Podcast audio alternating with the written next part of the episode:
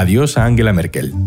Hay elecciones en Alemania este domingo y tras 16 años en el gobierno no se vuelve a presentar.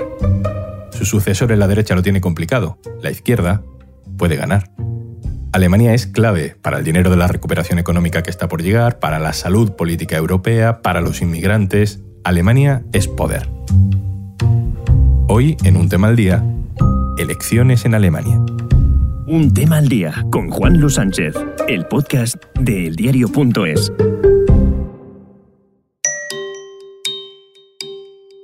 El domingo 26 de septiembre se eligen los diputados del país más poblado de la Unión Europea, 83 millones de habitantes. Se elige nuevo canciller. Para hablar de esto tenemos con nosotros a Iciar Gutiérrez. Hola, Iciar. Hola, Juanlu. Iciar, ¿por qué nos tiene que interesar en España las elecciones en Alemania? Bueno, pues como mencionabas tú antes, ¿no? Por la influencia que tiene Alemania. Alemania es un país del G7, del G20, es la mayor economía de la eurozona, el país más poblado, y se sabe, ¿no? Que la UE se, mueve al ritmo que marcaba Berlín. Y bueno, Angela Merkel se marcha, deja un vacío que muchos ya se están preguntando cómo se va a llenar y en un momento ¿no? de varios desafíos en, en la Unión Europea es importante, ¿no? Insbesondere mit der furchtbaren Flutkatastrophe zu tun. Hablemos de ese vacío. Merkel se va, no olvidamos que fue una de las impulsoras de las políticas de austeridad que tanto ahogaron a países como España tras la crisis financiera, pero a Merkel se le va a recordar por muchas más cosas. Merkel se despide tras casi 16 años en el poder y se marcha siendo la política mejor valorada de Alemania. Se ha hablado mucho de su estilo pedagógico, de su método, de su pragmatismo, de la búsqueda del consenso y se ha enfrentado durante su mandato a una crisis tras otra. Recordamos, como decía, la crisis de la eurozona, pero también la crisis de los refugiados, donde invirtió su capital político, eh, promovió en un principio eh, una política de acogida basada en la necesidad de acoger y eso también le costó mucha, mucha oposición interna y entre ellos de la ultraderecha. Dejamos atrás a Merkel, le deja su relevo al frente del partido a Armin Laschet, que no le está yendo especialmente bien en las encuestas. Efectivamente, el bloque conservador, formado por la CDU y su hermano en Baviera, que es la CSU, lideraba las encuestas hasta agosto, pero eh, cayeron hasta situarse segundos por debajo de los socialdemócratas. El candidato de la CDU, como mencionabas, es Armin Laschet, que es el actual líder de Renania del Norte-Westfalia, y algunos analistas te dicen que ya era de por sí bueno, un candidato bastante gris y que no ha sabido rentabilizar la popularidad de Merkel. Pero ojo que si Laschet queda segundo y sabe jugar sus cartas, lo mismo es el próximo canciller también.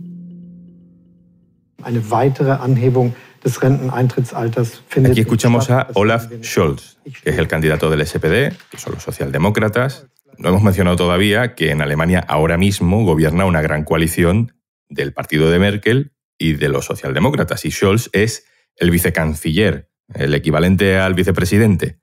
Parece un tipo sencillo, sin mucho carisma, pero la verdad es que mm, ha sorprendido a todo el mundo su fulgurante ascenso en las encuestas. Ahora mismo los sondeos le dan como favorito. Hasta hace muy poco los socialdemócratas iban terceros en las encuestas. Se dice de hecho que el obituario ya estaba escrito, pero han conseguido una espectacular remontada.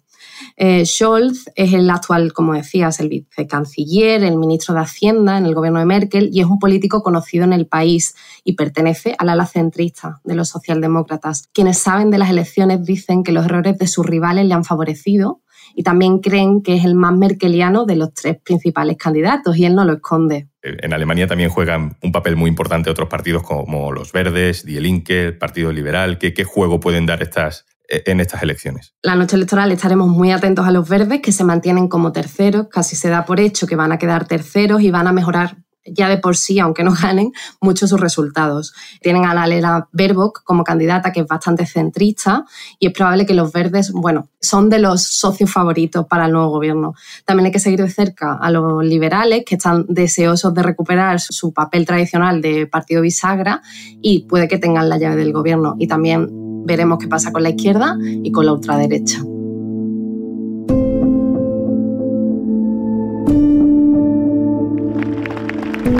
We don't need uh, immigrants to force us to adopt their medieval traditions. We have seen how they treat women. No way.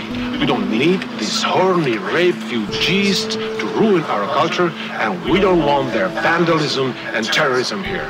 Shame on you, Chancellor Merkel, and shame on all your collaborators. La ultraderecha ha subido en Alemania, luego parece que ha flojeado un poco. ¿Qué papel juegan estas elecciones? Porque en Alemania sí hay cordón sanitario. Efectivamente, la ultraderecha se convirtió en 2017 en la tercera fuerza nacional. Ahora parece que han perdido algo de fuelle en las encuestas y bueno, los expertos lo atribuyen a una serie de divisiones internas que no se han sabido mover muy bien en las instituciones, pero lo que decía es que al final no hay opción de pactar con ellos, el estricto cordón sanitario se mantiene y no entran en las quinielas para las coaliciones.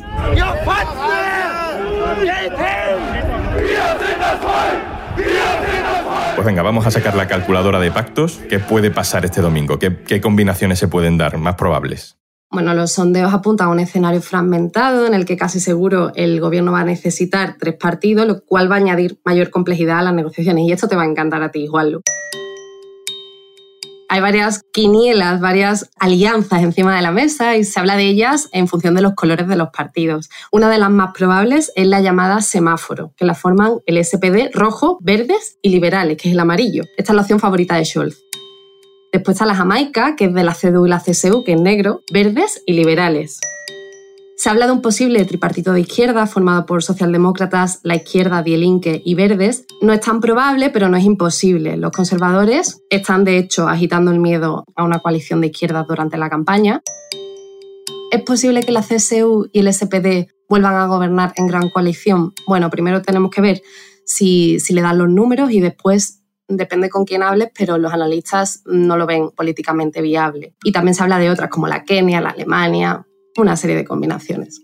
Va a estar entretenido. ¿A qué hora sabremos resultados y se empieza a hablar de estas cosas ya con números en la mano? Poco después de que se cierre la votación el domingo empiezan a salir las primeras proyecciones y es posible que los resultados definitivos, los oficiales, no los tengamos hasta las primeras horas del día siguiente. Una cosa muy curiosa y arraigada en la tradición alemana es que los principales líderes de los partidos políticos salen la misma noche electoral en un debate en la televisión, lo que se llama la ronda de los elefantes, y ahí comentan, bueno, comentan los resultados, sus primeras sensaciones, hablan de posibles acercamientos, las posibles coaliciones, y ya una vez se conozcan los resultados, pues por delante es probable que tengamos semanas y probablemente meses de negociaciones para saber quién va a formar el nuevo gobierno. Pues estaremos atentos. Y Ciar Gutiérrez, volvemos a hablar después de las elecciones de este domingo. Gracias por estar aquí. Gracias a ti, un placer. Esto es Un Tema al Día, el podcast del diario.es. Puedes suscribirte también en nuestro boletín, con la producción de Carmen Ibáñez y Zascun Pérez y el montaje de Gustavo Luna. El lunes, otro tema. Pero una cosa antes de marcharnos. Como sabes, este podcast tiene el patrocinio de Podimo. Cada viernes te recomendaremos un podcast para que puedas escucharlo durante el fin de semana. Esta es la recomendación de hoy. ¿Se puede historiar el futuro? El periodista David de Monserrat no descubre la teoría de Alexandre Delafoe, político, filósofo de la historia y amigo de la infancia de Salvador Dalí, que fue el creador de una teoría que pronostica la evolución de las civilizaciones con una fórmula infalible. Bonjour, un café, vous. Ese que acaba de entrar en ese bistró soy yo. Era cuando vivía en Burdeos, Francia, en agosto de 1945. Descubre ahora la matemática de la historia. Por ser oyente de un tema al día, tienes 45 días de prueba gratuita en Podimo. Entra en podimo.es barra al día y escucha miles de podcasts y audiolibros más. Ahora sí, hasta el lunes. Un abrazo.